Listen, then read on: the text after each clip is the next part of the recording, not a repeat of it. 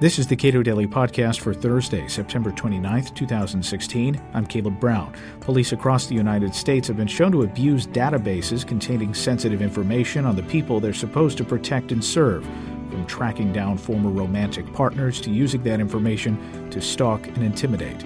Adam Bates, a policy analyst at the Cato Institute, comments.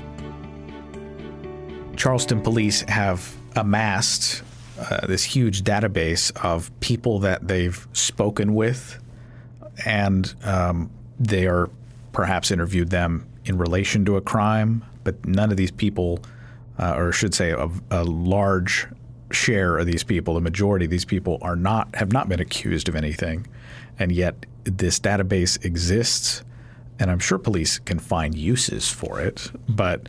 Uh, the police chief in uh, Charleston has basically said He's going to try to find a way to get innocent people off of that uh, database. Is this more widespread than Charleston? Uh, absolutely. This is a practice. These are called uh, field contacts or field interviews. Uh, and this this is a process that's going on around the United States. So police departments all across the country uh, have these databases of uh, interactions with people. And as you mentioned, they may be suspects in a crime, they may be witnesses, uh, they may just be people walking down the sidewalk or, or, sitting on a park bench that, that decided to have a conversation with a police officer, uh, not knowing that, that the contents of that conversation and what they looked like and who they were was being entered into this uh, police database. And in some instances, such as uh, in Charleston, uh, this information is being kept forever. There's no uh, data deletion policy or anything like that. So it's just this accumulation of data about innocent, law abiding citizens.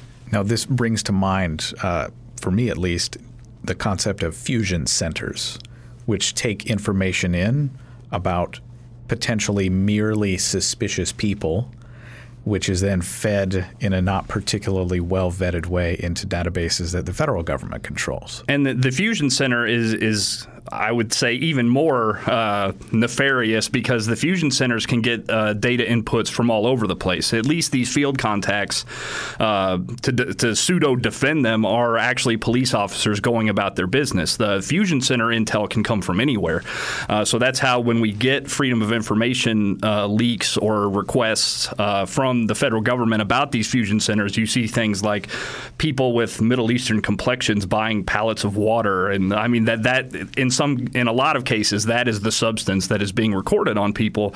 Uh, but still, even something as seemingly benign as that uh, is a, a record of where you were, of what you were doing. Uh, it's evidence that you somebody suspected you of something. If you're an innocent person, there's no reason for the government to be collecting and maintaining this information about you. All right. So where have we seen this kind of data being used?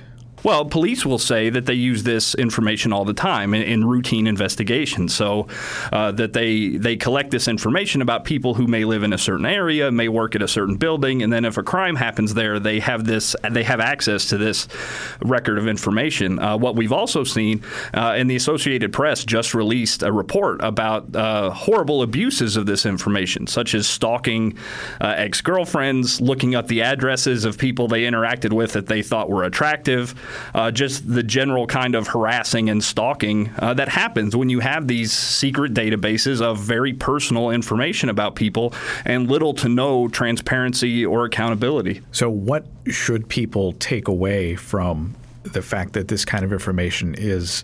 Uh, being gathered when they make a decision whether or not to talk to police to assist them in solving, you know, perhaps a very serious crime. Right. So libertarians like to say, and lawyers especially like to say, don't talk to the police. Usually that's in the context of uh, interrogation or some kind of custodial uh, interaction. But but this is evidence that you should consider whether you should consider not talking to police uh, in much more informal circumstances because, or at least if you do interact with the police, uh, you need to understand that that information could be put in a file and kept uh, forever. I'm certainly not suggesting that uh, if people have information about a crime that they witnessed or something of that nature, they shouldn't go to the police.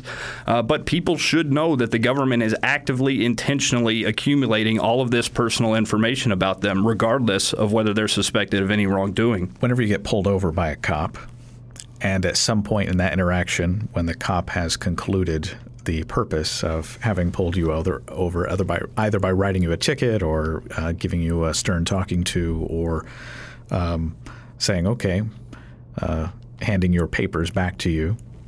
Uh, the cop will often say something the effect of, "You mind if I look in the trunk?" And of course, any attorney or any libertarian will tell you that means you're free to go. But police in those kinds of interactions don't uh, care to clarify, except in Ohio, that it actually does mean that you are free to go. It's a fishing expedition, but it's a seamless transition from uh, an interaction that a police officer is allowed to have with you and a police an interaction in which the police officer is just uh, asking for something incriminating on you. So the police will defend these practices either on the roadside or uh, in these field contacts that we're discussing by saying, look, uh, police officers are allowed to just come up and talk to you, and as long as that interaction is voluntary, uh, you're voluntar- voluntarily conveying that information to us. Uh, but the, as you suggested, the, the courts and the police have a little bit different definition of what a voluntary interaction looks like. Nobody, I, I don't think the average American would think uh, that when that officer hands you your license and registration back and, and keeps talking to you, that you are legally free to just drive off while and leave that officer standing in a cloud of dust uh, outside your driver's side window.